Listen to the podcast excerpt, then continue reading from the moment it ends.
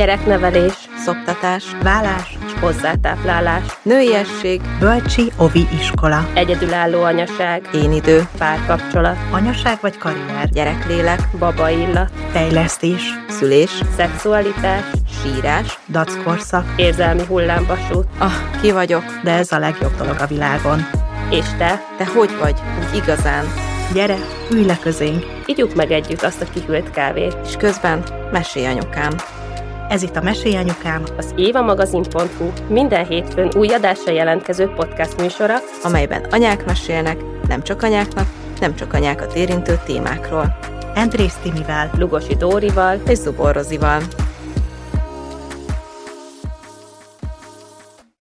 Hát sziasztok! Elérkezett itt a karácsony szezon, meg tényleg itt a karácsony finisébe vagyunk. Amikor ezt felveszük, akkor még nem, akkor még nagyon az elején, de amikor kimegy ez az adás december 19-én, akkor már tényleg csak pár nap is karácsony van, és idén arra gondoltunk, hogy az lesz a mi karácsonyi ajándékunk, hogy egy ismert anyukát hívunk meg ide vendégként, akivel nosztalgiázni fogunk a karácsonyról, illetve ő is el fogja nekünk mesélni, hogy ő neki mit jelent a karácsony, ő hogy karácsonyozik, így a családjával együtt, és a mai vendégünk Szinetár Dóra, szervusz! Sziasztok! Nagyon-nagyon ja. szépen köszönjük, hogy itt a tömérdek teendőt között elfogadtad a meghívásunkat, és eljöttél mesélni nekünk.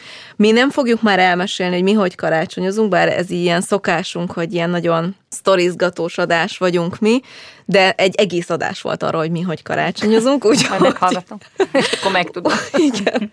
Úgyhogy, úgyhogy most nagyon rád vagyunk kíváncsiak, és én arra vagyok kíváncsi elsődlegesen, hogy neked gyerekkorodban mi az a nagyon meghatározó élmény, vagy hogy, hogy teltek nálatok gyerekkorban a karácsonyok? Fura dolog ez, mert nyilván az ember kicsi, meg kicsit nagyobb gyerekkorából is inkább ilyen egy-egy pillanat marad meg nem olyan egész napok vagy, vagy hetek, és ilyen pillanatokra emlékszem.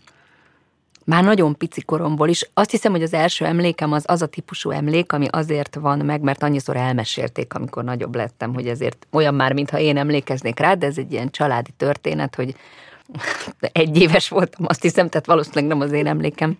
December 17-én születtem egyébként, Anyukám mindig szoktam mondani, hogy nagyon jó fej voltam, mert hogy ő konkrétan december 24-ére volt velem kiírva, és hát eléggé kétségbe volt es, vagy hogy lesz akkor otthon karácsony, hogyha ő ugye a kórházban van, de én 17-én megszülettem, úgyhogy 24-én gond nélkül betoltak a fa alá, és így aztán lehetett karácsonyozni. És akkor egy évvel később, amikor az első olyan karácsony volt, amin már úgy viszonylag magam részt vettem, akkor volt nagy karácsonyi vacsora. Az én édesanyám családja egy ilyen nagyon összetartó család volt mindig is. Együtt is éltek egy házban, több generáció. Mi akkor pont nem, amikor nagyon pici voltam, de a szülei, illetve a, a nagymamája ők együtt laktak, és akkor mi mindig kimentünk hozzájuk, oda jöttek az unokatesóim, keresztanyám, keresztapám, akik a nagynéném, nagybátyám is egyben, illetve a keresztanyám csak volt. Tehát, hogy ilyen sokan voltunk, és akkor nagy családi vacsora, ahol én megettem a nem tudom én milyen valami bébi ételt, amit ugye akkor nekem anyukám csinált egy évesen. Az a nagy történet, amit sokszor végighallgattam, hogy el akartak vinni aludni, és iszonyú heves tiltakozásba kezdtem, ordítottam, toporzékoltam, és közöltem a magam egyéves módján, hogy hát azt nem lehet, mert ugye nem akartam kimaradni a dologból, és akkor hát anyukám mondta, hogy jó, hát akkor visszahozom, beültetett a, az ölébe az asztalhoz, és akkor, hogy így megkoronázzam ezt a történést, gyakorlatilag egy hosszú mozdulattal így rácsaptam az asztalon a rántott húsos tálra, a kezembe vettem egy rántott csirkecombot, és mindenki legnagyobb csodálkozására ott élő adásban megettem nekik, ami addig nem volt jellemző, mert hogy valahogy nem ettem ilyesmit, és akkor így ezzel, ezzel bizonyítottam, hogy én ide való vagyok, nekem itt helyem van az asztalnál. Úgyhogy ez volt az első, első ilyen karácsonyi, vagy hát ez az első emlékem. Aztán van, olyan, ami, hát ez ilyen nagyon érdekes, hogy felnőttként az ember hogy értékeli a, a gyerekkori élményeit. Az én családom minden szempontból egy nagyon színes család, olyan szempontból is, hogy az édesapám zsidó származású, de soha nem volt vallásos zsidó ember, tehát ugye én a Hanukáról felnőtt koromban hallottam csak barátaimtól, és az apai nagymamám zsidósága is abba merült ki, hogy ő egyáltalán nem állított karácsonyfát, és kicsit meg volt sértődve, hogy, sértődve, hogy mi állítunk, de, de nem tudta ezt megmagyarázni, hogy mi baja van vele, csak valahogy ez neki úgy nem, de nem volt cserébe semmi, tehát hogy ő nem, nem tudott ő sem zsidó ünnepeket. Ellenben az anyai ágon pedig ilyen nagyon katolikus volt a, a család, és annyira, hogy a nagymamám engem minden este, amikor ő altatott el, akkor imádkoztatott, és jártunk időnként templomba, és a karácsony is tulajdonképpen ilyen, mondjuk úgy, hogy katolikus szokás szerint zajlott, amiben az én apukám egyébként boldogan részt vett, mert imádta, hogy ott van a család, meg szeretett jókat enni, tehát hogy így egyébként neki nem volt ezzel semmi baja.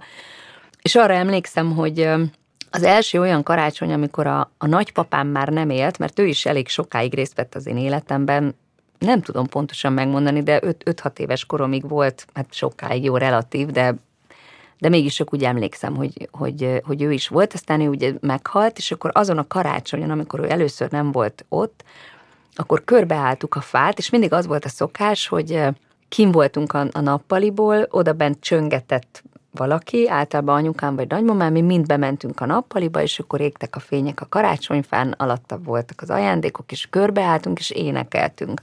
És az unokatesom, aki egy picit idősebb nálam, az Eszter, vele álltunk kézen fogva a fa mellett, és arra emlékszem, biztos nektek is megvan az az érzés, hogy fogtuk egymás kezét, és az anyukám, meg a nagymamám, meg a déd nagymamám, aki ugye a nagypapám anyukája volt, hogy ők sírtak a fa körül és hogy én értettem tulajdonképpen, hogy miért sírnak, de hogy én mégsem szomorú voltam, hanem nagyon kellett nevetnem. És álltunk az Eszterrel, és pukkadoztunk a röhögéstől, és hogy egyszerre volt az, hogy én szégyelem magam, hogy nevetek, mert tudom, hogy szomorúnak kéne lenni, közben mégis ez az egész valahogy annyira vicces, hogy állunk karácsonykor, amikor minden jó, és ott vannak az ajándékok, és hogy miért sírnak ezek, nagyon-nagyon fura élmény volt, és annyira megmaradt bennem, hogy, hogy tényleg olyan nehéz egy gyereknek ezeket, a, ezeket az érzéseket ugye helyén kezelni. És tudom, hogy a, nagyon hálás voltam anyukámért, hogy nem haragudott, tehát hogy nem, nem voltunk lecseszve, hogy most akkor miért röhögünk ebben a meghitt pillanatban, mert valahogy mégis csak olyan szürreális volt az egész. Ugye ott volt apukám, aki nem azért nem sírt, mert ne szerette volna a nagypapámat, de hát mégiscsak egy felnőtt férfi ember nem így fejezi ki az érzéseit. Őt is arra is emlékszem, hogy néztem őt, próbált úgy kívül maradni ezen az egészen. Nagyon-nagyon érdekes volt. Ja, és vannak azok a pillanatok, amikor gyerekként tudod, hogy most nem szabad nevetni, és akkor még jobban jön. Hát persze. Nekem, Nekem az felnőttként is van olyan bocsánat. Hát abszolút. Az iskolai himnuszok alatt volt nekem ilyen, hogy Emlékszem, a tanárnénik ilyen nagyon szigorúan álltak, és énekelték a himnuszt, a szózatot, és akkor én meg egyfolytában nevetni akartam, és amikor így kitörik belőled a nevetés, jaj, hát azok mindig olyan nagyon jó emlékek. Gondolom, hogy valami hasonló lehetett ez is. Igen. Aztán van, ahogy így gondolok vissza, hogy múlik az idő, van egy olyan karácsonyi emlékem, az, az nagyon szép tulajdonképpen, hogy amikor én elkezdtem színházban dolgozni, meg ugye elkezdtem énekelni, akkor nekem volt saját keresetem. És hát ugye én azt láttam, hogy a szüleim igen, ezt hozzá kell tegyem, hogy nálunk nem a, tehát elég korántól kezdve nem a Jézuska hozta az ajándékokat. Nem tudom pontosan, hogy mi vetett véget ennek a dolognak. Lehet, hogy én egyszer csak mondtam, hogy én már tudom, vagy nem. Tehát erre nem emlékszem, de hogy úgy, úgy én de azzal tisztában voltam, mondjuk 10-12-3 éves koromban már abszolút, hogy az ajándékokat egymásnak adjuk fú, majd erre még, most még valami eszembe jutott. Tényleg nagyon sok emlékem van a karácsonyról, és nem is, bocsánat, előbb a másikat mesélem, mert úgy jó a sorrend. Igen, ilyen 8-9 éves lehettem talán, amikor elkezdődött az, hogy én novemberben valamikor levonultam a pincénkbe, mert nekünk egy berendezett pincénk volt, ahol volt fűtés, egy ilyen régi típusú családi házba. Hüdegebb volt, mint a lakásban, de úgy meg lehetett maradni, és volt benne egy nagyon nagy ilyen munkaasztal, és anyukám segített abba, hogy szerzett nekem minden évben valami másfajta alapanyagokat, amiből én tudtam ajándékot csinálni. És én heteken keresztül minden délután, amikor hazamentem az iskolából, lementem a pincébe, berendezkedtem ott a kis asztalra, és gyártottam az ajándékot a családtagoknak, mert ugye sokan voltak, és minden volt pingponglabda fejű, filc angyalka, ilyen fonalhajjal, akkor volt olyan, hogy összetörettünk, mert nem volt még ilyen kézműves volt, összetörettünk tükröt az üvegessel, és akkor a tükördarabkákat ragazgattam üvegekre, amiket kimostunk. Minden évben kitaláltunk valamit, de azt én egyedül csináltam, úgyhogy volt lenne egy kazettás magnó, és hallgattam a Bojtorján és a Halász Judit karácsonyi albumát, a Kis Herceget, meg a Madás Színháznak a Macskák musical magyar változatát, ezt a hármat a mai napig akárhol, ha bármelyik részletét meghallom ennek a felvételnek, tudom folytatni. Tehát az, az hihetetlen, hogy mennyire be, beégett a fejembe. Ez a három kazetta ment körbe-körbe, és én karácsonyi ajándékokat gyártottam, és nagyon érdekes volt, hogy felnőttként rájöttem, hogy, hogy én tökéletesen megünnepeltem az adventet, tehát én tényleg rákészültem erre a dologra, én elcsendesedtem, én a többiekre gondoltam, én odafigyeltem, tehát abszolút működött. És aztán a következő lépés, amire emlékszem, hogy akkor, akkor voltam már ilyen 12-3 éves, és mondom, volt saját keresetem, ugye, mert dolgoztam színházban, és és hát ugye akkor tudtam, hogy a többiek vesznek ajándékot, és hát én ajándékot még nem tudtam venni, mert nyilván annyi pénzt nem kerestem, de akkor jött be először Magyarországra az a fajta lufi, ami nem ez a gumi anyagú, hanem ez a fényes celofán anyagú lufi, és az Andrási úton volt egy bolt, Luffy Land, talán valami ilyesmi neve volt, már nincs meg, és ugye én ott dolgoztam a színházba, tehát gyakran előfordult, hogy arra sétáltunk, és akkor én kitaláltam, lehetett olyan csomagoló anyagot kapni a Luffy Landba, hogy egy luftballon, amiben bele lehetett tölteni az ajándékot, és utána felfújta az ember, és lett belőle egy ilyen Luffy csomag. És hát ettől végem volt, és akkor én kitaláltam, hogy amit én gyártottam karácsonyra, én ezt ilyenbe fogom becsomagolni, és hogy akkor én, én leszek most az angyalka, és be is csomagoltam ezekbe a, akármikbe az ajándékokat, és még azt is kitaláltam, hogy mindenhol gyertya fog égni, és én fogok csöngetni. És akkor már csak, tehát akkor már két karácsonyunk volt, volt egy olyan, hogy csak a szüleim meg én, és utána volt a nagy családi karácsonya, akkor már a földszinten, mert addigra ők is már ott, tehát ott laktunk már egy, mi is abban a házban. És akkor én megcsináltam a szobát, és direkt így mesélem el, hogy arra emlékszem, hogy kiküldtem a szüleimet, és mondtam, hogy én fogok csöngetni, és csöngettem nekik, bejöttek, és arra emlékszem, ahogy apukám így vett egy rémült levegőt, és megvan a mozdulata, hogy anyukám így lefogja a kezét, és mutatja neki, hogy nyugalom, és ilyen nagyon kedvesen, nagyon mosolyogva mondta nekem, hogy hát ez gyönyörű szép, gyere, ezeket a gyertyákat vegyük le innen, mert véletlenül felborulnak, és felgyújtják a lakást. Mert ugye, ugye akkoriban lehetett mécsest kapni, meg ezt az állófehér gyertyát, és én azt találtam ki, hogy én viasszal ráragasztottam ezekre a lufi csomagokra ezt az álló gyertyát, de vagy nyolcat, és meggyújtottam őket a kanapén.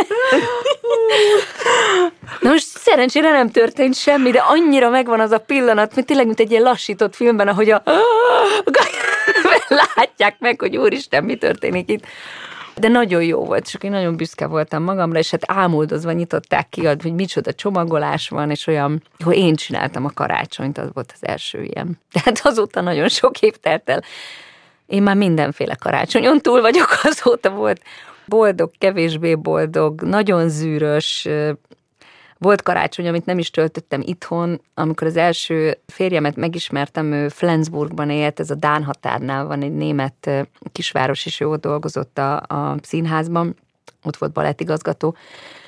Én akkor 17 éves voltam, kiutaztam Flensburgba karácsonykor, és akkor ott voltam szenteste, ami nekem nagyon tetszett, aztán pár év múlva anyukám elmesélte, hogy hát ő belehalt, hogy ő itthon volt nélkülem szenteste, de egy ilyen volt igazából. Azóta tulajdonképpen én előtte is, és azóta is minden karácsony szentestét, a, a, az biztos, hogy a szüleimmel töltöttem, apukámmal nem mindig, mert ő meg néha elutazott az Operett Színházzal németországi turnéra, és akkor meg volt olyan, hogy nálunk december 25-én volt karácsony, de volt 23-án is karácsony, tehát hogy ezt mindig megbeszéltük, hogy karácsony akkor van, amikor mi akarjuk.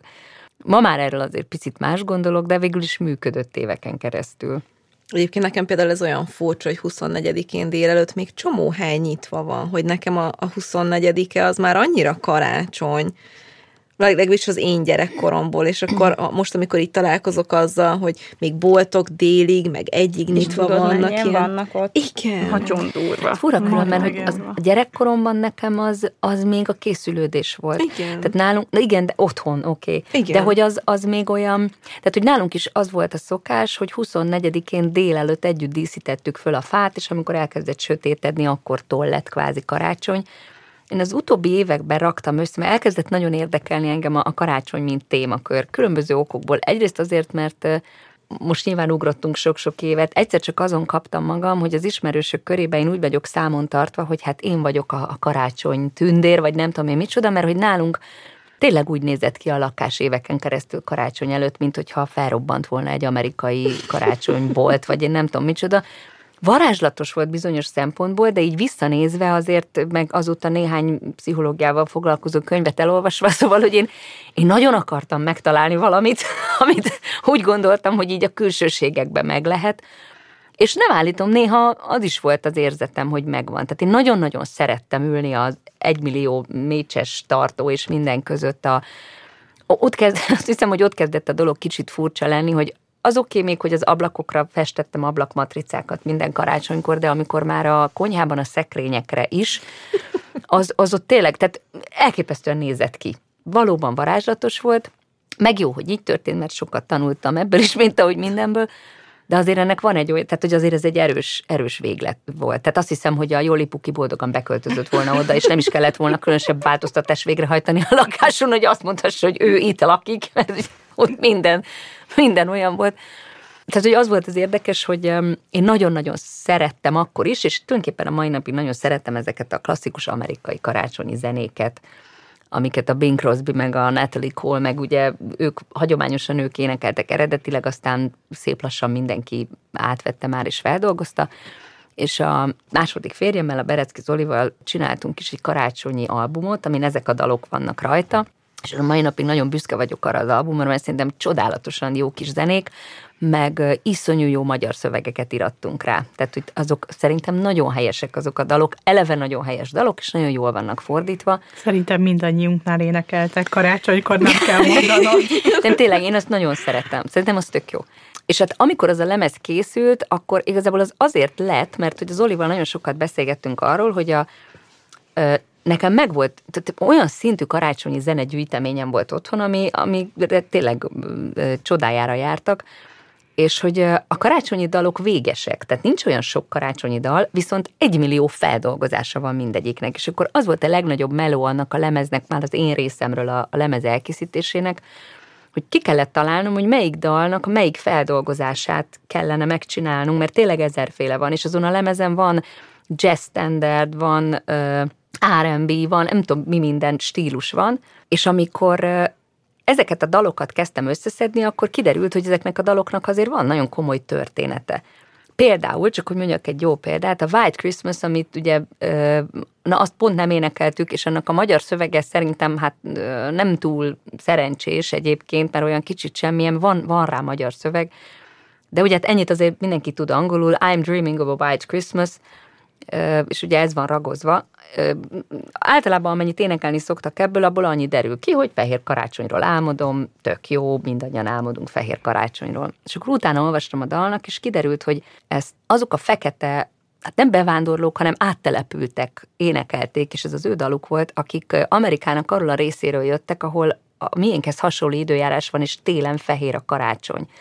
De elmentek délre, mert hogy ott tudtak csak munkát találni, és ott ugye egész évben meleg van. Tehát, hogy az I'm Dreaming of a White Christmas az egy elképesztő honvágy dal, túl azon, hogy persze nagyon szépen álmodozik a karácsonyról, de hogy azért van csomó dal, ami a karácsony kapcsán amerikai kultúrkörben elterjedt, és, és sokkal többről és sokkal mélyebb dolgokról szól. Ugye az I'll be home for Christmas, az, azt ugye érti is az ember, hogyha végighallgatja, az, az effektív arról szól, hogy az ember szeretne karácsonykor otthon lenni, arról álmodik, mert hogy nincs rá lehetősége. Tehát, hogy azért nem véletlen egyébként, hogy pont a fekete előadóktól jöttek ezek a dalok, akik ugye nagyon sokan kénytelenek voltak elhagyni a, így úgy amúgy a szülőföldjüket, és nagyon sok karácsonyi dal szól a honvágyról. De aztán, ahogy így tovább ástam magam, ugye ott van a télapó is, és akkor kezdtem összerakni, mert hát nem jártam én Amerikába karácsonykor, Ugye Amerikában karácsonykor a télapó hozza az ajándékot. Ott nincs december 6-a, hanem december 24-én éjszaka a karácsony lemász, vagy a télapó lemászik a kéményen, és ő hozza az ajándékot. És akkor szoktam is mesélni karácsonyi koncerten, hogy én most már megfejtettem, tehát hogy a következő a helyzet a, a mi karácsonyunkkal, most arról beszélek, ami Magyarországon a legtöbb helyen elterjedt karácsony, elindul Szent Miklós püspök a lila ruhájában a Nagy Oroszországból, és elkerül Amerikába, ahol a Coca-Cola átfesti pirosra az ő ruháját, mert ez így történt, azért lett piros a Mikulás. Igen. Szóval a Coca-Cola pirosra festi a Mikulást, aki a katolikus vallás szerinti Jézus születése napján bemászik a kéménybe, ott ugye leereszkedik, és ajándékot tesz az alá a fa alá, amit azért állítunk, mert egy osztrák püspök a 1800-as években kitalálta, hogy Krisztus születése napján az éhező gyerekeknek ott fog ingyen ételt osztani a nagy fa alatt a kertjében, amire egyébként ráakasztunk mindenféle dolgot, azért, mert a skandinávok több száz évvel ezelőtt óta ugye mindenféle olyan dolgokat akasztanak föl a lakásukban egy élő, örökzöld ágra, ami ugye az életet jelenti, mert hogy télen a természet elalszik, becsukódik, és azért, hogy mindig emlékeztesse őket, hogy jön a tavasz, ezért egy örökzöld ágat akasztanak föl a gerendára, és azért tesznek rá diót, meg almát, mert az is olyan hosszan megmarad, hogy folyamatosan az életre emlékezteti őket. Most nincs ezzel baj, tehát hogy ez teljesen... Minél nagyon beleástad magadat. Érvényes dolog. De ha belegondoltok, mindegyikről tudtatok, nem? Persze. Tehát az ember ezeket úgy tudja egyenként, csak mégis, ha úgy jobban összerakjuk, akkor azért elég vicces, hogy ez a mi karácsonyunk. És szerintem jól van ez így, tehát én szeretem, hogy színes a világ, és azt gondolom, hogy mindenki szeresse belőle azt, amit tud, és hagyja ki belőle azt, ami őt nem érdekli.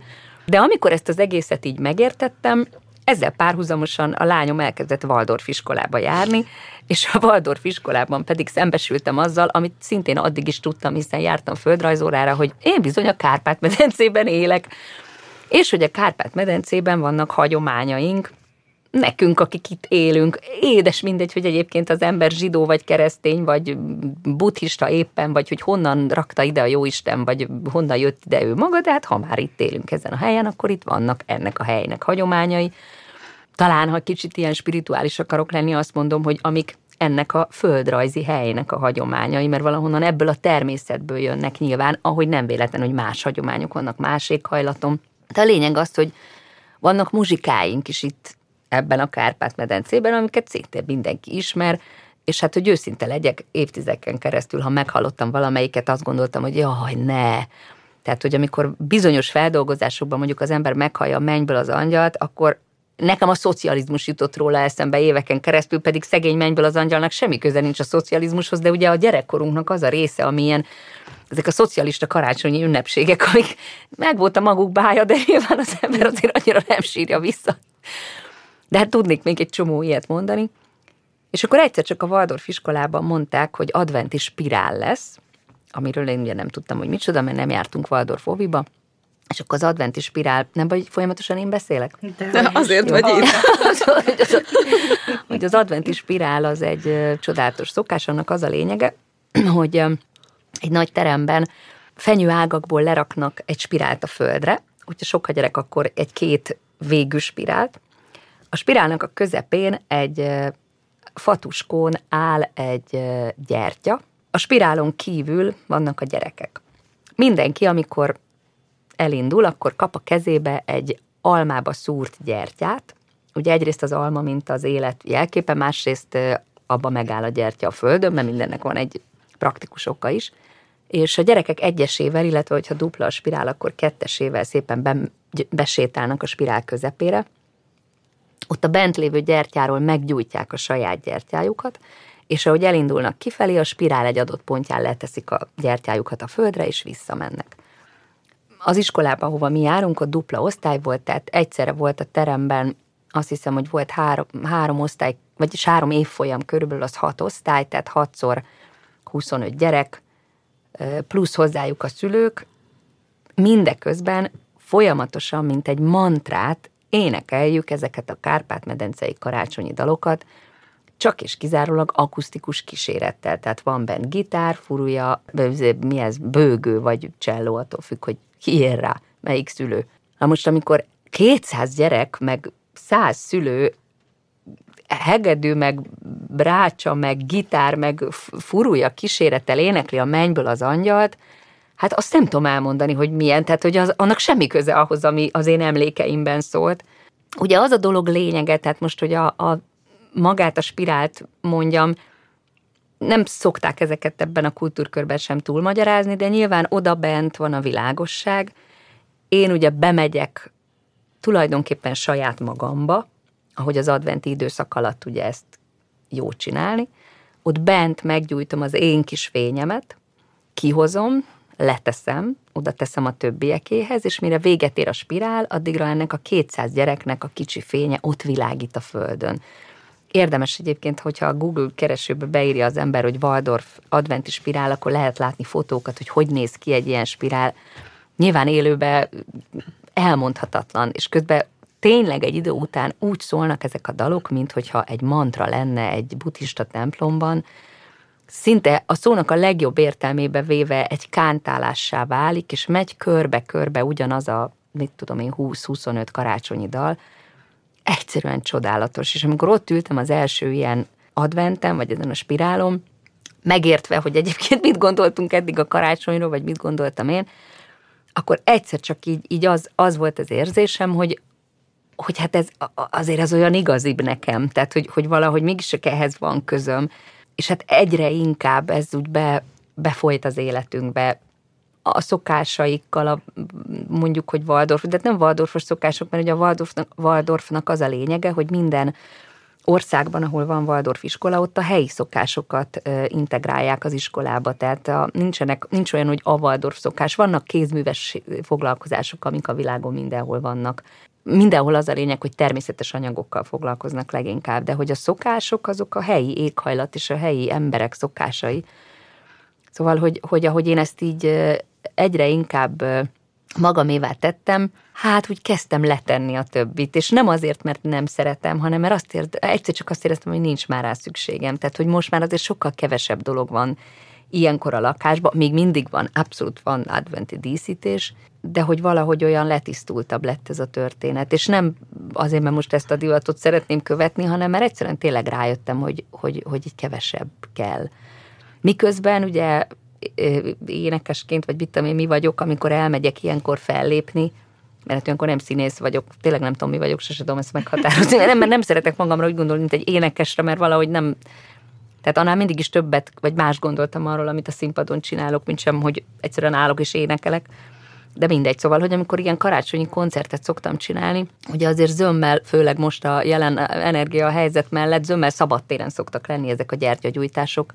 És hát ezek a szó legjobb értelmébe vett karácsonyi vúrslik, ugye, ahol szól a zene, mindenki megpróbálja kicsit túlélni ezt az egész időszakot, mert azért lássuk be, hogy elsősorban nem a befelé fordulásról szól azért egy mai embernek az advent, hanem a, a mindennek a beszerzéséről, megoldásáról, lezárásáról, és egyáltalán. Szóval, hogy ott állnak emberek, és tavaly kezdtem el azt csinálni, vettem egy nagy levegőt, és mondtam, hogy én, én valahogy ezt megpróbálom ide is így be, behozni. A Waldorf szemléletet? Vagy Tulajdonképpen a... igen, uh-huh. és, és azt csináltam, hogy elénekeltem a kedvenc amerikai karácsonyi dalainkat, mert azokat nyilván szeretik, meg azok tök jók, mert egy kicsit tényleg az ember ugye el, elengedi magát, meg egy kicsit táncikálott a hidegbe, meg szóval jó, ez, szerettem ezeket. Én a, a Rudolfos dal, az például a halál vicces, tehát ezek jók.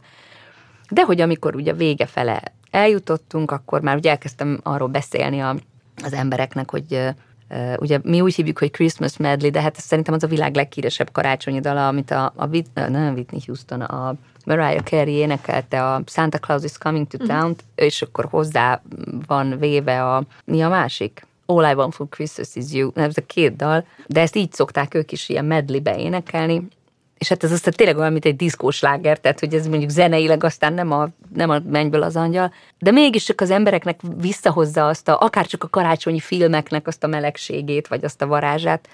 Szóval, hogy azt el szoktam énekelni, mert azt tökre szerettem, és mindig elmondom előtte, hogy, hogy ez, ez a dal ez arra jó, hogy ugye akármit is gondolunk, de hát mégiscsak itt élünk, és hát tudjuk, hogy az angyalkáknak is segíteni kell, és bizony az ajándékok egy részét azt össze kell valahogy szedni, apujkát haza kell vinni, afát bele kell faragni a helyébe, és hát hogy ehhez tök jó ez a muzsika, mert hogy akkor ez segít kicsit úgy felpörögni, de hogy amikor mindez megtörtént, meg azért azt gondolom, hogy közben is esténként, amikor az ember éppen letette a napi teendőit, akkor, akkor az mennyire fontos, hogy egy kicsit gondoljunk arra, hogy mi is igazából az a karácsony, és hogy próbáljuk meg azt a kis fényt ott belül valahogy megkeresni, meg hogy próbáljunk meg igazából azokra gondolni, és azokkal foglalkozni, akik miatt érdemes ezt az egész karácsonyosdit eljátszani, és mindegy, hogy az embernek van gyereke, vagy van családja, vagy egyszerűen csak a barátai miatt, vagy a szomszédja miatt, vagy tehát neki gondoljon arra, aki neki a karácsonyt jelenti. Néha, ha bátrabb vagyok, hozzá szoktam tenni, hogy és ha most nem jutott senki eszébe, akkor sürgősen kezdjen el ezen gondolkodni, mert ez nem jó. Tehát, hogy akkor, akkor hajrá, hallgasson ilyen zenéket, és találjon valakit. És hogy akkor én eléneklek nekik egy dalt, amit valószínűleg sose hallottak, mert hogy van ebben a zenei kultúrkörben egy olyan dal, az a címe, hogy a szeleknek fényes szárnyán, és én nem hallottam előtte, én ezt ott hallottam először a Waldorf iskolába. Egyszerűen varázslatosan szép. Kánonba szoktuk énekelni, Kárpát-medencei karácsonyi dal, és mostanában mindig eléneklem, ha, ha az ongoristával megyek, akkor zenei kísérettel, hogyha ha meg zenei alappal megyek fellépni, akkor, akkor zene nélkül, mert ehhez nincsen zenei alapom. Egyébként megkockáztatom, hogy úgy a legszebb. Néma csöndbe egy ilyen vursliba, olyankor ugye mindig lekapcsolják a, a különböző zenéket, és akkor ott áll egy csomó ember a hidegbe, és elkezdem mindenféle zene nélkül énekelni ezt a dalt, és az olyan, ah, ott mindig azt érzem, hogy valami úgy történik, legalábbis ezt ezzel hitegetem magam, hogy, hogy hát, ha valamit úgy megéreztek abból, ami, amiről ennek a dolognak úgy szólni kéne, mert nekem tényleg olyan volt. Tehát én egyszer csak, ahogy ott ültem, akkor rájöttem, hogy hát ó, hát hogy ez, ez, ez lenne a lényeg, ami, ami most van, hogy itt, itt úgy belül az ember valamit találjon meg. Egyébként tökre én kicsit úgy érzem, hogy te megtaláltad ebben azt, amit gyerekkorban meg ilyen ösztönösen, hogy oda lementél a pincébe, Hát igen, csak ugye az van, hogy az, amit én akkor technikailag megengedhettem magamnak, mert hát ugye nem volt más dolgom, volt, voltak külön óráim, de amikor már azon is túl voltam, akkor ennyi volt a pince, hogy hát azért ezt tudom, hogy nagyon sok ember nem engedheti meg magának. Tehát, hogy, hogy azt szerintem olyan fontos, hogy amúgykor vettem valami női újságot, és nem Éva magazin volt. Ennyi. Nem azért, direkt azért mondom, mert most kicsit szidni fogom a, a történetet, de nem bántásból, mert én látom a világot, de volt benne egy adventi kalendárium, hát az egész családot azzal szórakoztattam, hogy felolvastam benne a mondatokat, sírva röhögtünk, tehát hogy nem tudom én, no, még, még novemberre vonatkozó, november nem tudom, hanyadika, itt az ideje egy forró fürdőnek. Vedd elő a kedvenc, nem tudom, nem, nem is könyv volt, kedvenc női magazinodat. Merülj el a forró fürdő szerdán. Tehát, hogy Igen. úgy előttem volt, hogy egy ilyen átlag magyar anyuka szerdán azt mondja, hogy megy a fene dolgozni, meg a boltba, meg a gyerek is eltalál az óvodába, én veszek egy forró fürdőt. Szóval, hogy, hogy az van, hogy egyszerűen nem, nem lehet az emberektől elvárni, hogy fenekestől fölforgassák az életüket, még akkor is, hogyha egyébként én mélyen hiszek abba, hogy az életünk úgy alakul, ahogy mi intézzük, tehát hogy hosszú távon egyébként, de valahogy meg lehetne oldani, ha az ember szeretné, hogy legyen egy szerdai forró fürdője, de hogy nyilván nem ez az oda vezető út, hogy egyszer csak azt mondom, hogy hoppá, és hogy például ez a, hogy a, hogy a zene, nekem a zene mindig egy ilyen nagyon fontos dolog volt az életemben, hogy az annyit tud segíteni, hogy tök jó a Mariah Carey meg az All I Want for Christmas, és lehet hallgatni, de hogy tényleg, ha az ember csak annyit megtesz este, mondjuk amikor az összes gyerek elaludt, mert azért olyan mindenhol megtörténik előbb-utóbb. És nem alszik el velük. És, de mondjuk már felébredt, mert én is el szoktam aludni, de, de komolyan mondom, tehát még, még az se gáz szerintem ilyenkor, hogy az ember fél kettőkor, amikor az utolsó gyerek ágyából így valahogy kimászik, és rájön, hogy most a legrosszabb, tudom, van, egy, van ennek egy neve is, már múltkor hallottam, hogy mert az ember pont annyit alszik, hogy nem tud rögtön visszaaludni, viszont ugye késő van. Na olyankor, szóval, hogy biztos, hogy van egy valami mécses gyertya, amit meg lehet gyújtani, és van ez a dal, már kitaláltam, hogy egyszer majd megtanítom mindenkinek, aki szeretné, és oda kell ülni, tök mindegy, hogy az ember hogy tud énekelni. Nekem például most semmi hangom nincs, mert be vagyok rekedve, de így is énekeltem vasárnap, és pont jó volt. Már nem embereknek, az más, mert ők fizetnek érte, hanem otthon a konyhába, tehát hogy amikor úgy magamnak énekelek. És hogy valahogy olyankor olyankor nem tudom, valami tud történni, csak akkor tényleg az ember kikapcsolja a tévét, tehát hogy, hogy nincs az a sok minden, ami állandóan megakadályozza azt, hogy az ember úgy kicsit ide magába nézzen. Tehát, hogy szerintem az én idő, amit úgy hívunk, az, annak nem arról kéne szóljon, hogy olyankor valami olyan veszi el a figyelmemet, ami máskor nem. Mert ugye hajlamosak vagyunk ezt gondolni, hanem igen, jó, a forrófürdő egyébként tök jó, csak nyilván nem szerda délután háromkor. Lehet, hogy valakit a forrófürdő kapcsol ki, de hogy, hogy a, annak a valaminek a megtalálása, az, az igen, bocsánat, szóval úgy tudnám megfogalmazni, hogy én, én valahogy mi olyasmit érzek ezzel kapcsolatban, hogy ez nem egyszerűen csak annyi, hogy engedjük el magunkat, hanem ez egy fajta munka. Csak hogy ezt itt belül kell csinálni, hogy figyelni kell, ami nem egyelő azzal, hogy az ember nem, éppen nem gondol semmire, vagy éppen kikapcsol, arra is szükség lenne, de az más, hanem pont, hogy arra figyelni, hogy, hogy mi van itt bent. Mert az, az szerintem nagyon fontos dolog. Ja, egyébként én olyan hálás vagyok, hogy behoztad ezt a Waldorf iskolás szemléletet, mert néhány héttel ezelőtt, amikor a saját karácsonyi ünnepeinkről beszéltünk, akkor pont erre gondoltam, mert hogy én most egy ilyen Waldorf körbe varrok szerda esténként, és ott erről nekem már meséltek, és a Dórinak a legidősebbik gyereke Waldorfov is. És tök kíváncsi voltam rá Melyik akkor. Ahogy a.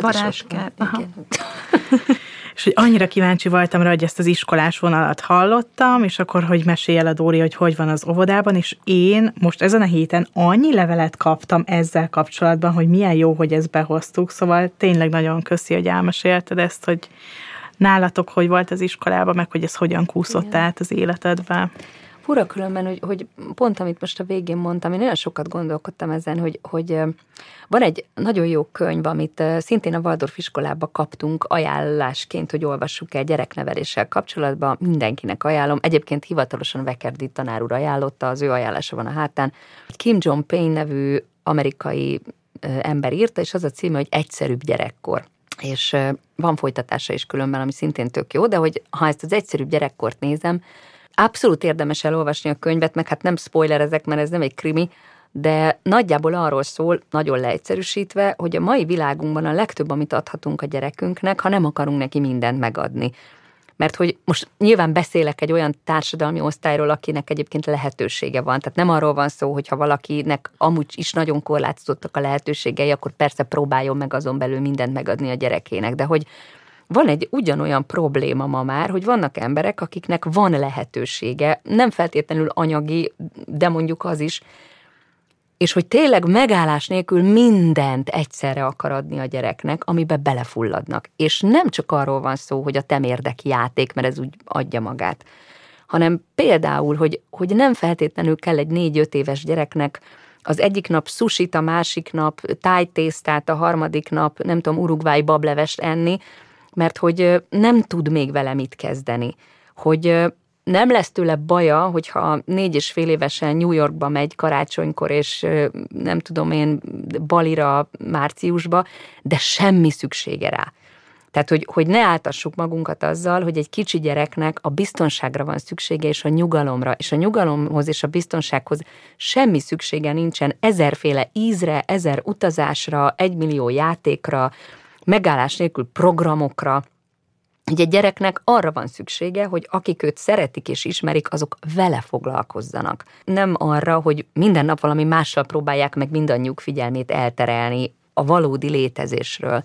Nagyon-nagyon jó könyv. És hogy így ennek kapcsán, most például a múlt héten rájöttem, így bementem a saját legkisebbik gyerekem szobájába, és van csomószor ilyen az életben szerintem, hogy az ember egyszer csak kívülről meglát dolgokat, amiket addig mindig csak belülről látott, vagy belülről élte meg, és hirtelen így megláttam kívülről, hogy atya úristen, tehát hogy én elvileg így gondolkodom, és olyan ez a szoba, mint egy mindenhol van három szivárvány, tehát hogy ebbe is el lehet merülni, ugye, mert hogy a Waldorf, meg a színek, meg a nem tudom, ott nincs túl sok játék, mert arra ugye figyeltem. Nyilván monitor nincs, mert az egész lakásban egy tévé van, azt is eldugtuk, tehát hogy nem, nem ilyesmi probléma adódott, hanem azt néztem, hogy tényleg itt van egy falfelület, raktam rá egy gyönyörű szép fa, ilyen falmatricát, akkor fölé most raktam még egy napocskát, ott van fölötte a szivárványos keretben a családi fotó, akkor oda még lógattam egy vonatot, tehát hogy hirtelen úgy megpróbáltam az ő szemével nézni, és rájöttem, hogy atya úristen, inger, inger, inger, én meg azt várom ugye, hogy legyen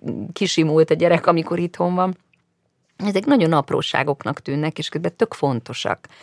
Hogy nem azért érdemes rendet rakni, mert hogy az ember pedantériás és rendnek kell lenni, hanem mert, mert a, egy bizonyos típusú káosz, az egyszer csak elkezd belül is káosszá válni. Mindeközben, nyilván magamon is tapasztalom, mindig most már elkezdtem figyelni, hogy amikor elkezdek betegesen rendet rakni, akkor tudom, hogy belül szeretnék rendet rakni, csak éppen ott nem tudok, ezért aztán a lakásba rámolok, ha kell, hanem mindent jobbra-balra. Én Igen. ugyanez vagyok. Az a baj, nem mindig segít. Néha Igen. jó érzés egy időre, de hát attól a valódi probléma ugye nem oldódik meg. De hogy ez oda-vissza működik. Tehát, hogy amikor meg iszonyat kupleráj van egy gyerek körül, akkor meg azt gondolom, hogy, hogy az elkezd belülre is hatni. Hogy, hogy nagyon hogy sok olyan dolog van, igen, az egész, ez, ezt úgy tudnám összefoglalni, hogy a, a táplálkozással kapcsolatban szoktam ezzel viccelni, bár igazából nem vicces, de próbálok mindig ironizálni, hogy azért sok sok magyar honfitársunk táplálkozáshoz való viszonya az úgy néz ki, hogy ő a tudatos táplálkozása az abból áll, hogy tudja, hogy éppen eszik.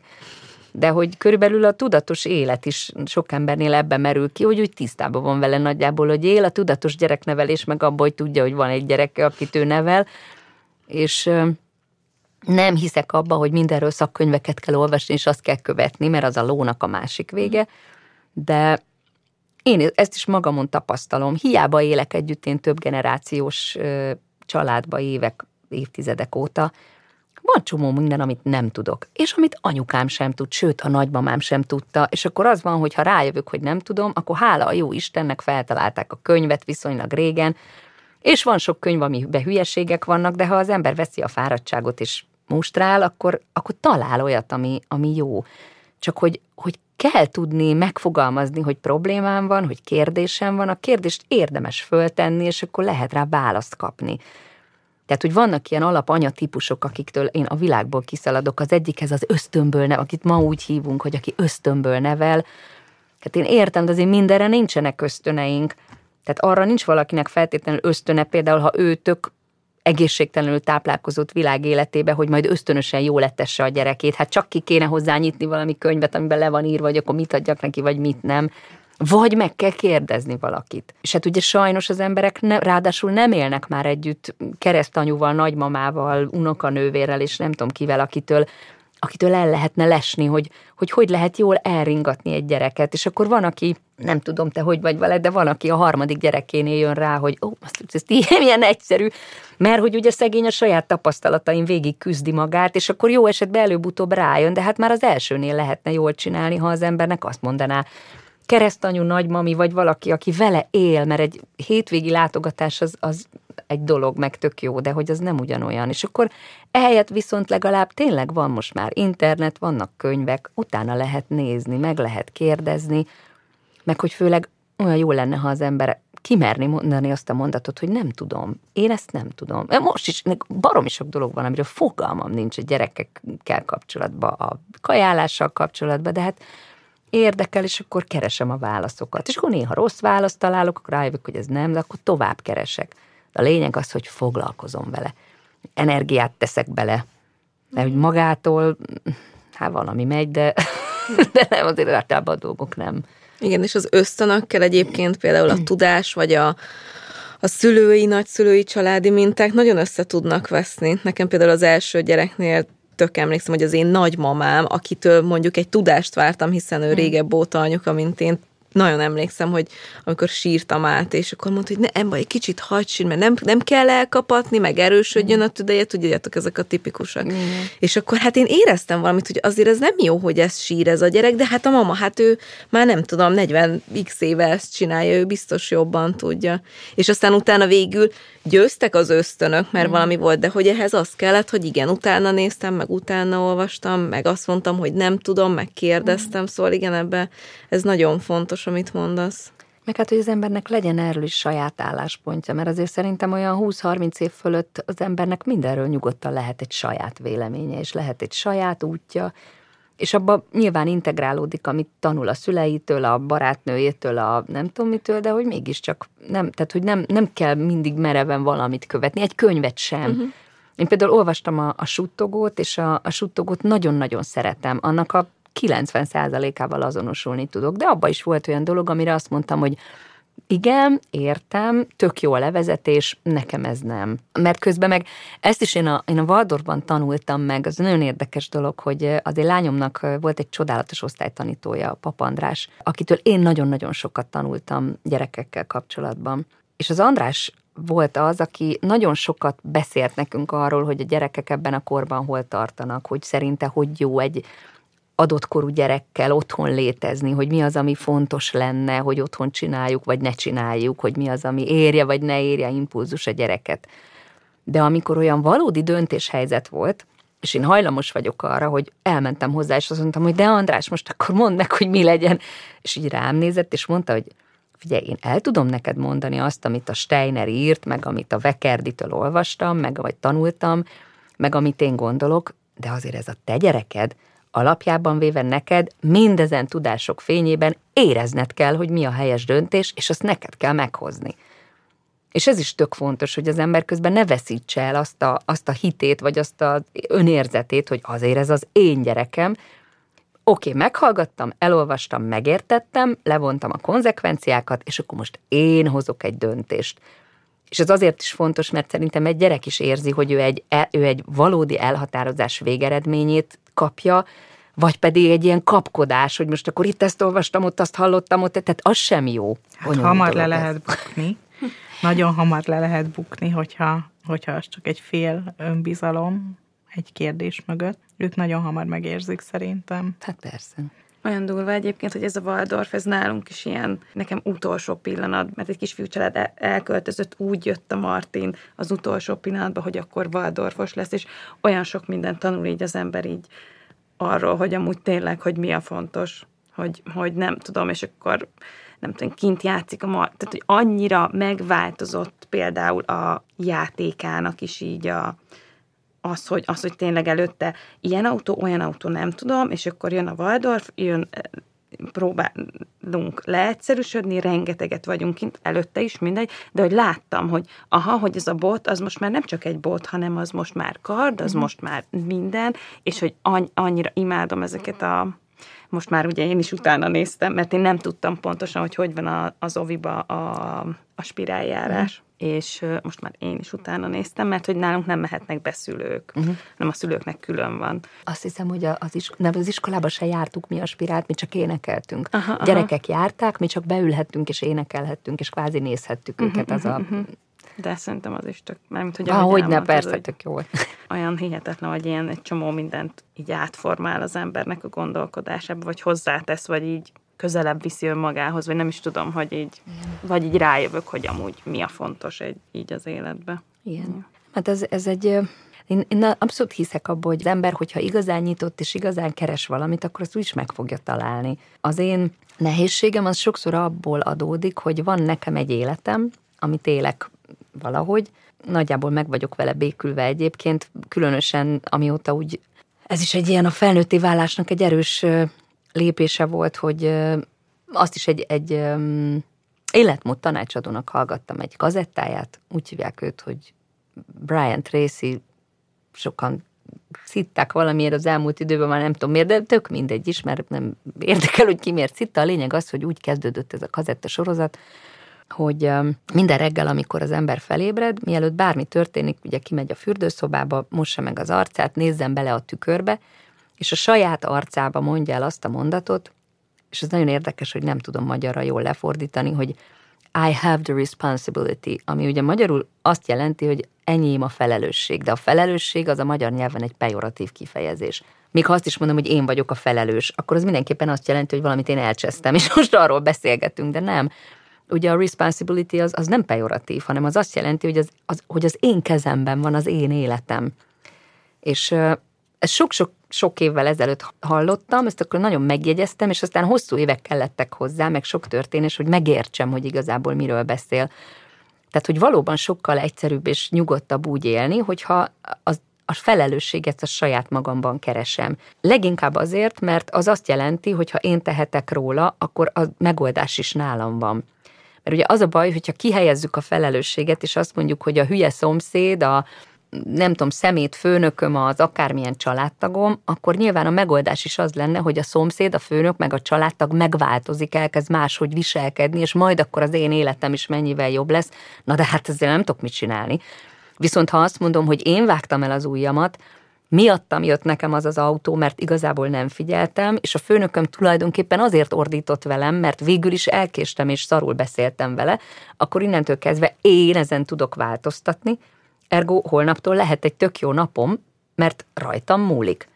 Van, hogy nem sikerül, van, hogy majd holnap is hülyén fogok viselkedni, de legalább tudom, hogy a kulcs nálam van. Az ember haragudhat akkor magára, amit meg ugye nem nagyon érdemes, meg egy kicsit könnyebb megbocsájtani. És hogy én, én abszolút e szerint élek, csak aztán ugye amiatt, hogy viszonylag sok emberrel kommunikálok, és nem csak a, most nem csak arról beszélek, hogy a, a munkám olyan, hogy e, eleve sok emberrel vagyok körülvéve, hanem hogy a különböző ilyen közösségi oldalakon Ugye én kommunikálok idegenekkel is, akiket nyilván abszolút nem ismerek, és ott felmerülnek kérdések, meg problémák, és például a Waldorf iskola, vagy óvoda, vagy a Waldorfos létezés kapcsán, ugye én csomószor megkapom azt a mondatot, hogy de hát ő ezt hogy oldja meg, kérdezi tőlem mondjuk, vagy inkább nem is kérdezi, mert hát nem vagyok én egy ilyen valaki, akitől kér, akinek kérdéseket tennének fel, inkább szúrni szoktak, ugye, mert nem, nem tudnak azonosulni adott esetben azzal, amit írok, hogy, hogy hát de ő ezt hogy oldja meg, mert hogy ő neki olyan a munkája, hogy reggel 8-tól, nem tudom én, délután 6-ig dolgozik, utána még elrohan az ide, meg elintézi az azt, hogy ez neki nem fér bele.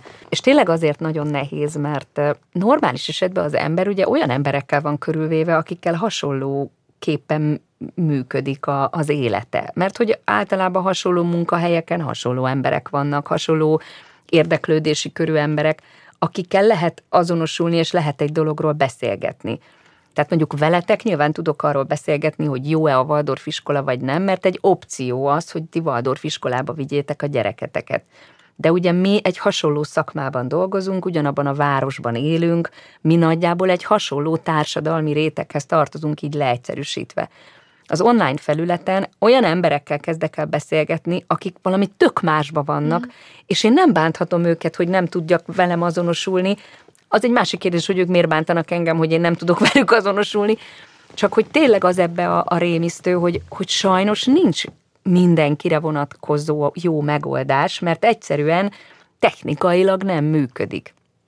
Az megint egy másik kérdés, hogy szerintem, ha már valakiben megfogalmazódik, hogy én nem akarok így élni, mert én a gyerekemnek többet vagy mást akarok adni, akkor szerintem az az első lépés a felé, hogy valóban meg tudjon változni a, az egész életem, mert akkor az egész életem kell, hogy változzon, de hogy az nagyon nehéz azzal szembesülni, amikor egyszer csak furcsa módon, és ez ennek az online világnak a, a, a torzítása, hogy egyszer csak ott állok, és beszélgetek egy emberrel, aki tényleg valami tök más élethelyzetben van, és azt mondja, hogy hát marha bölcs vagy, köszi, de én ezt hogy csináljam, és én nem tudok rá válaszolni, mert sehogy. Tehát, hát hogy... nem is kell szerintem. Hát jó, csak hát közben igen, de a választ elvárják közben, mert akkor meg, hogyha nem válaszolsz, akkor meg... Nem, meg igen, tényleg az, az a baj, nehéz. hogy ő XY, aki ezzel nekem jön, igen. ő egy jóra való, tisztességes, magát halára nyüstölő anyuka, három gyerekkel, egy millió problémával, és tök jogos a kérdés, hogy de én azt akkor hogy csináljam? Passz, tehát hogy nem tudom megmondani. Szerintem egyébként a Waldorf szemléletet, hogyha valaki, mert ezt én is megkaptam, hogy tök jó, hogy én meg tudom oldani, hogy, hogy elmegyek egyre a gyerekért.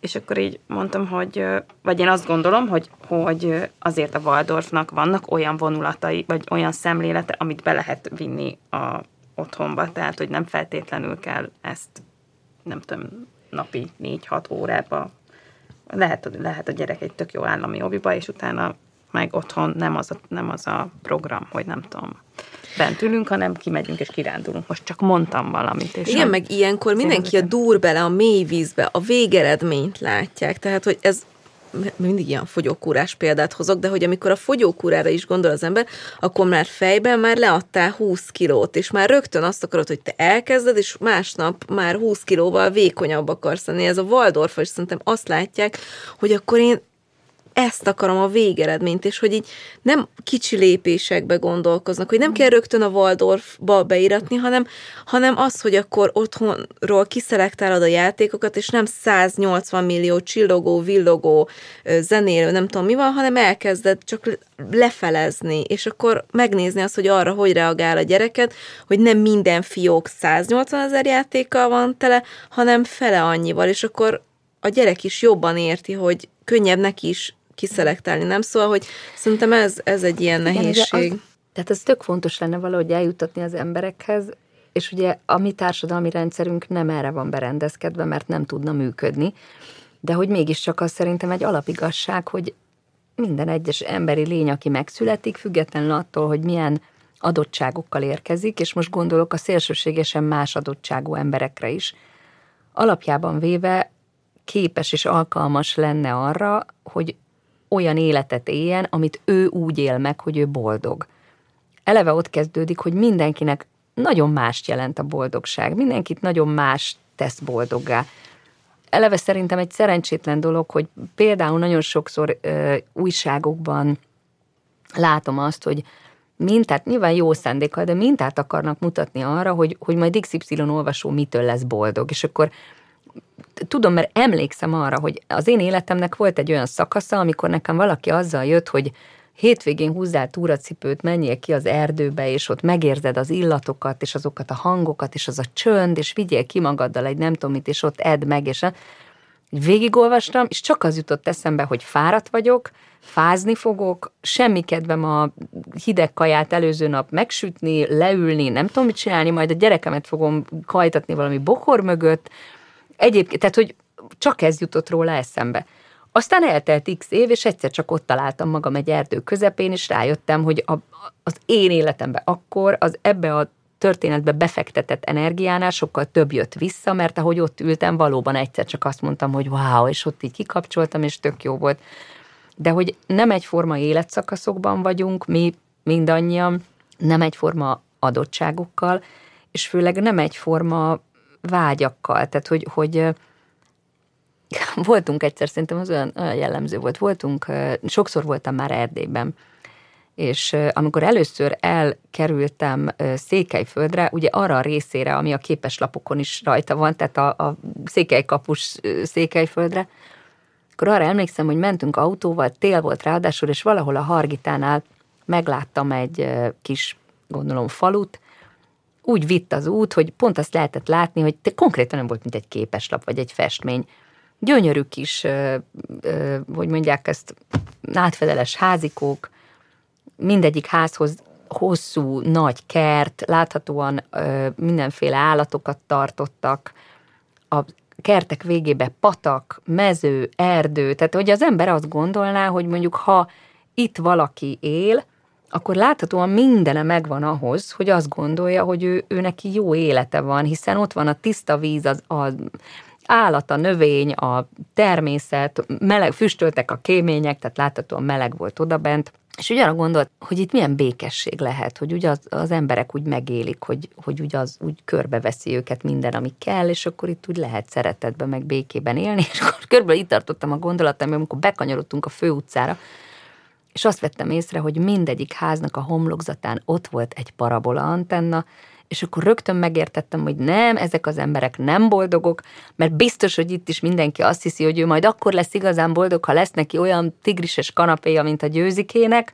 vagy olyan étkezőasztala, mint a, nem tudom, gazdagok és szépekben, a nem tudom, vagy lehet, hogy nincs is ilyen sorozat, volt valami ilyen, nem? Mindegy, szóval, hogy, hogy akkor jön az, és, és ugye nézi a reklámot, és azt hiszi a szerencsétlen gyerek, hogy ő igazából akkor lenne boldog, hogyha azzal a távirányítós tököm tudja, mivel játszana, ahelyett, hogy itt három botból gyárt magának egy tök jó babát. Szóval, hogy, hogy, hogy rémisztő a világunk, hogy állandóan ugye a kereskedelmi szükségletek miatt, mármint hogy a cégek kereskedelmi szükségletei miatt folyton el van hitetve az emberrel, hogy majd ettől lesz boldog, meg attól, meg hogy a szerencsétlen boldogtalan feleség majd biztos attól lesz boldog, hogy neki nem tudom én milyen epilált akármilyen lesz, meg festett nem tudom milyen, meg Igen. ilyen fehér neműje, meg olyan, és akkor csóró elmegy, megcsináltatja, megveszi, végre megvan, és még mindig nem boldog, és akkor ahelyett, hogy feljelenteni a azt, ahol ezt olvasta, helyette szegény ül tovább, és egy újabb dologgal fog megpróbálkozni hogy Igen. ez nagyon nehéz. Ebben az évadban egyébként nagyon sokat foglalkoztunk, például az Edison platformos beszélgetésünk kapcsán is az önismerettel, mm. hogy fogalmuk sincs az embereknek arra az egyszerű kérdésre se tudják a választ, hogy mit teszi őket ténylegesen boldoggá. Mm. Úgyhogy ez egy ilyen nagyon fontos mankó lehetne. Ennek fényében viszont én így az adás vége felé kanyarodva arra lennék nagyon kíváncsi, hogy mindezek fényében az idei karácsonyra hogy készültök? Igazából ugye az advent az elkezdődött, és nekem nagyon szerencsém van, mert a budapesti Waldorf iskolák közül a Pesti Dekuti Waldorfban van mindig egy adventi bazár, ami egy ilyen vásárszerűség ott a Pidekuti iskolában, és az mindig az advent első hétvégére esik, és én tudom, mert ugye voltam ott többször, hogy ott mindig van gyertyagyújtás, úgyhogy mi úgy kezdtük az adventet, és ezt meg is beszéltem otthon, hogy akárhogy is, oda akarok menni 5 órára, mert az a bazár vége, hogy ott megálltunk, és ott elénekeltük együtt ezt a bizonyos szeleknek fényes szárnyát, meg még másik két ilyen karácsonyi dalt, és együtt néztük, ahogy ezen a nagy koszorú meggyújtották a gyertyát, és fölhúzták ott a Pesti Tekuti Valdorfnak a, az aulájában nem történt különösebben semmi, de mivel én azt gondoltam, hogy így, így elkezdődik, így aztán ezzel elkezdődött. Amitől mondjuk elolvattam, hogy a legkisebbik gyerekem, aki most öt éves, Nyilván ő most kezdi maga körül a világnak ezt a részét felfogni, hogy ünnepek, meg karácsony, meg advent, és hát ugye elmagyaráztam neki, hogy az advent az tulajdonképpen a várakozás a karácsonyra, de hogy az advent is egy dolog, és akkor adventkor történnek dolgok, például vannak neki ilyen kis zsákjai a szobájába, és akkor mindegyik zsákban van egy darab finomság, amit mindig reggel egyet ki lehet bontani, és meg lehet enni, és hogy az advent, így tudtam elmagyarázni, neki mondtam, hogy az advent az most szombaton kezdődik egy iskolába, úgyhogy elmentünk, és annyira cuki volt, mert felkérezkedett az ölemben, mert nagyon-nagyon sokan álltunk. Hát ugye nézelődött ezerrel, nézte, hogy mindenki énekel, meg hogy gyújtogatták a gyertyákat, ugye tök érdekes volt az egész. Az, az utolsó dal volt a szeleknek fényes szárnyán, és a dal végére ide lapult az arcomhoz. Nem szokott ilyet csinálni egyébként, tehát annyira nem egy bújós, bújós, de nem egy ilyen állandóan ölelgetős típus, különösen, ha van mit nézni. És így odabújt a dal végére, és akkor csönd lett, és a néma csöndbe azt súgta nekem, hogy elkezdődött. Végem volt. Tehát, hogy az... Ah. És aztán én nem tudom, hogy ez, hogy ez neki úgy igazából mit jelent, de, de hát nem szokott egyébként a levegőbe beszélni, és azóta mindig mondja, hogy advent, advent van, és akkor esténként meggyújtjuk mindig, amikor vacsorázunk a koszorún, ugye most az első gyertyát, és akkor ő, ő tudja elkoppintani. Ezzel már kétszer összevesztünk, mert ugye van egy koppintó, és most olyan gyertyánk van, hogy egy pici mécses van benne, négy pici mécses a, a tartóba, és ugye elmondtam neki, hogy ezt ő koppinthatja, ha ügyesen és óvatosan csinálja, és hát nyilván megpróbált egyik alkalommal úgy lecsapni az adventi koszorút, hogy csak néztem, úgyhogy azt mondtam, hogy na akkor nem, akkor most én koppintom, úgyhogy ez azóta már ez is, ebbe is volt egy körünk, de azóta megint nagyon óvatos, úgyhogy elkezdődött az advent, én most nem próbálok színházban, úgyhogy most, most van arra időm, hogy, hogy ilyen külső-belső takarítást végezzek, és például az ő szobájából mindent kiraktam, amiről azt gondoltam, hogy tökre nem való oda. A játékait is megint leszűrtem, bár tényleg nincs sok, de, de hogy az is, tehát hogy próbálom figyelni, hogy aktuálisan mivel játszik, és amivel nem játszik, azt elrakom a szekrény tetejére egy dobozba, és akkor két-három havonta kicserélem. Úgy meg tud neki örülni, hogy milyen csodálatos játékai vannak, mert nem látta őket három hónapja. Meg hát lesz azért egy-két, nem egy-két, összesen tíz koncertem lesz még karácsonyig, amik mind ilyen gyertyagyújtások, meg adventi sokadalom, meg megyek valami szállodába is adventi, biztos céges rendezvény van, cégek is szoktak ilyenkor mindig karácsonyozni, az, az nekem a legviccesebb, vagy a legszürreálisabb. Én egy ideje úgy döntöttem, hogy ha már engem elhívnak énekelni, akkor már pedig én olyan műsort fogok csinálni, amit én hitelesnek gondolok, engem nem érdekel, hogy hol vagyok, Úgyhogy én a céges karácsonyon is mindig elmondom a magamét, meg eléneklem a magamét. Eddig még bejött, tehát még sosem mondták azt, hogy nagyon ezt kikérjük magunknak. Vicces tud lenni, amikor talpik flitterben a pesgős pohárral a céges, fú, tehát olyan embereket látok, én annyira sajnálom az embereket sokszor, tehát amikor látom, hogy egyébként láthatóan jól szituált, elvileg irigylésre méltó körülmények között élő embereknek micsoda feszengés egy ilyen céges partin karácsonyozni, és hogy mennyire várják, figyelik egymást, isteni a színpadon állva ezt nézni, nézik egymást, hogy ki kezd el inni, és amikor úgy végre már mindenki megitta a magáét, akkor hogy mennek át, hát nem akarok senkit minősíteni, de, de hogy hogy tudnak létezni emberek egyszer csak a kis kosztümbe és a tűsarkuba, mert végre megitták azt a három pohár pesgőt, és egy kicsit elereszthetik magukat. Ez is csodálatos egyébként, nekem nagyon jó élmény. Úgyhogy az is lesz egy, egy pár még karácsonyig. Meg hát leginkább úgy otthon, otthon vagyunk, és hát most, most van az első olyan karácsony, hogy úgy döntöttem, hogy a Benjivel is most már gyártani fogunk mindenkinek ajándékot, mert eddig is valamiket csináltunk vele, de neki a finom motorikája azért nem az, az erőssége, úgyhogy mindig olyasmit kell kitalálni, amiben neki sikerélménye van, ugye ne akarja abba adni 5 perc után, és most már mindenféle ötleteim vannak, meg hát a, a középsővel is rendszeresen gyártunk ajándékot, tehát ez is egy ilyen rákészülés. Mézes kalácssütés az, az mindig van, és az is úgy otthon szépen, csendben. Aztán hát egyszer csak majd így bele, beleérünk a karácsonyba. Ami mindig persze kicsit azért bonyolult, mert ugye mi patchwork család vagyunk, mindenkinek legalább egy szülője valahol máshol lakik, kivéve a legkisebbnek, ő a mázlista. Neki mindenki ott van egy rakáson, és hát ezt is meg kell oldani, de, de hát helyes, kedves, normális emberek szerencsére a többiek is, úgyhogy eddig még mindig sikerült összehozni, hogy minden gyerek, minden szülőjéhez eljusson, és a lehető legkevésbé kelljen őket rángatni, mert ugye az is egy cél, hogy egyiknek se kelljen össze-vissza járni a városban. Ami biztos, hogy 24-én este az én szüleimmel, meg a gyerekeimmel ott leszünk nálunk az emeleten, az is biztos, hogy anyukám főzi a karácsonyi vacsorát, mert ezt ő főzi a legjobban. Általában valamit én is hozzáteszek most már, meg a menyem, mert nekem a menyem is van, akik szintén ott laknak a fiammal azon a telken, csak egy kisebb házikóban, és akkor így ott leszünk együtt, és így egyszer csak karácsony lesz valahogy így azt, azt remélem, hogy, hogy azt meg tudom megint találni, amit, amit gyerekkoromban. Mert igazából a, a karácsony az olyan rémisztően gyorsan el tud múlni, hogyha az ember odafelé csak rohan. És azért is fura, hogy annyit várunk valamit, ami aztán hopp, elmúlik két nap alatt. Ugye én nem iszom, úgyhogy legalább azt a két napot meg szoktam élni. Hát az lehet az igazán borzasztó, amikor valaki mondjuk 24-én este hatkor már annyit ivott, hogy tulajdonképpen 26-án estig az egész már nem is, nem is emlékszik. De hogy az, az, az a terv, vagy hogy így abba vagyok benne, hogy addig még ugye van 20 hány nap? Kettő. 22 nap, igen.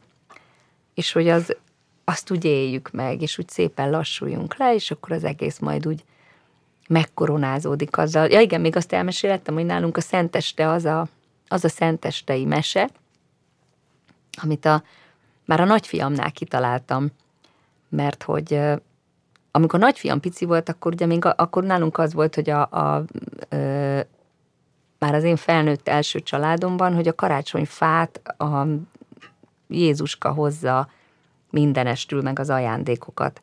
És akkor az első lebukás az volt, hogy a nagyfiammal elmentem valami áruházba karácsony előtt, és hát ott voltak a díszek, ott voltak a műfák, ott volt a minden, és úgy emlékszem, hogy ült a bevásárlókocsiba, és akkor így rám nézett, és mondta, hogy Jézuska itt vásárol? hát, mondtam, hogy ez nagyon kínos, tehát ez valahogy most akkor át kéne fogalmazni. Akkor kitaláltam azt, hogy nem igazából a fát azt mi díszítjük, és akkor a lányommal voltunk egy osztrák faluba, síelni voltunk, de mi nem mentünk föl a hegyre, csak a fiúk. Tök pici volt még az orka, két éves, és bementünk az osztrák faluba, a templomba, mert gondoltam, nézzük meg, nagyon szép kis templom volt, és körbe a falon, körbe voltak a stációk festményeken. És hát ugye kérdezgette, hogy mi van rajta, úgyhogy hát megpróbáltam valami finomabb módon, de hát mégiscsak elmesélni, hogy mi történt szegény Jézuskával. És végignéztük, ugye hát keresztre feszítették, és akkor mondtam, hogy meghal, de aztán feltámadt, és hogy hol van, hát hogy a Mennyországban, de hogy akkor már nincs itt. Hát itt van velünk, de hogy tehát úgy megpróbáltam ezt nagyon szépen elmesélni neki, és akkor a két éves így fölnézett, és azt mondta, hogy anya, ez már nem hoz ajándékot. akkor így megint csak álltam, mondtam, hogy igen, ez is kínos, tehát hogy valahogy ezt is össze kéne hozni. Na és akkor ebből lett az, amit úgy kitaláltam, így összeállt az évek alatt, és rájöttem, hogy tulajdonképpen De én mindig úgy szoktam ezt, most már tényleg úgy mesélem, a legkisebbnek már úgy mondtam el, hogy én is ebben hiszek, hogy az van, hogy van az advent, ami készülünk arra, hogy egyszer csak karácsony legyen, amikor megünnepeljük azt, hogy megszületett a Jézuska, meg azt, hogy szeretjük egymást. És akkor az történik, hogy karácsonykor ebből a két okból felállítunk egy karácsonyfát, most már különösen használhatjuk ezt a kifejezést, mert hogy összerakatos karácsonyfánk van 12 éve, amit együtt szoktunk összerakni.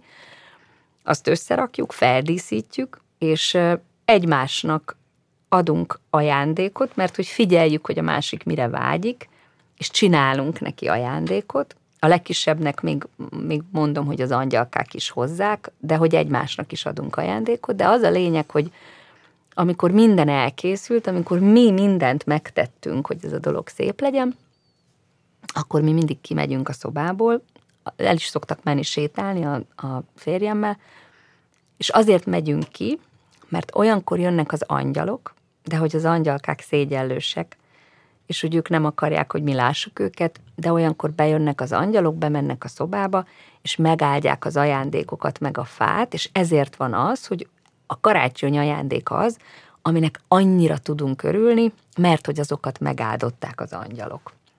És, és ez nekem így annyira tetszett, hogy én rájöttem, hogy tulajdonképpen végül is én ebben hiszek, mert valamitől tényleg más az az, az egész, ami ott történik, csak kell az a pár perc, amikor úgy magára kell hagyni ott benne ezt a dolgot, és akkor az ott, az ott úgy megtörténik, mi bemegyünk, és mivel mindannyian ezt hisszük, ezért, ezért ez így működik. Nagyon szépen köszönjük, hogy ilyen őszintén elmesélted Köszönöm. nekünk, és nagyon boldog karácsonyt kívánunk neked Nektek is. Nektek is, meg mindenkinek. Az egész családnak és a hallgatóknak is nagyon boldog karácsonyt kívánunk. Áldott ünnepeket. Boldog karácsonyt. Sziasztok! Sziasztok! A szeleknek fényes szárnyán vizek felett bátran szálván zengedezzünk néked, szép csillag. Mikor az a csillag kigyúlt, a többi mind elhalványult, zengedezzünk néked, szép csillag. Az a csillag megjósolta, hogy a világ megújul, az engedezzünk néked, szép csillag. Az igazság szép útjára világít az ő sugára, zengedezzünk néked, szép csillag. Zengedezzünk néked, szép csillag. A műsor a Béton partnere.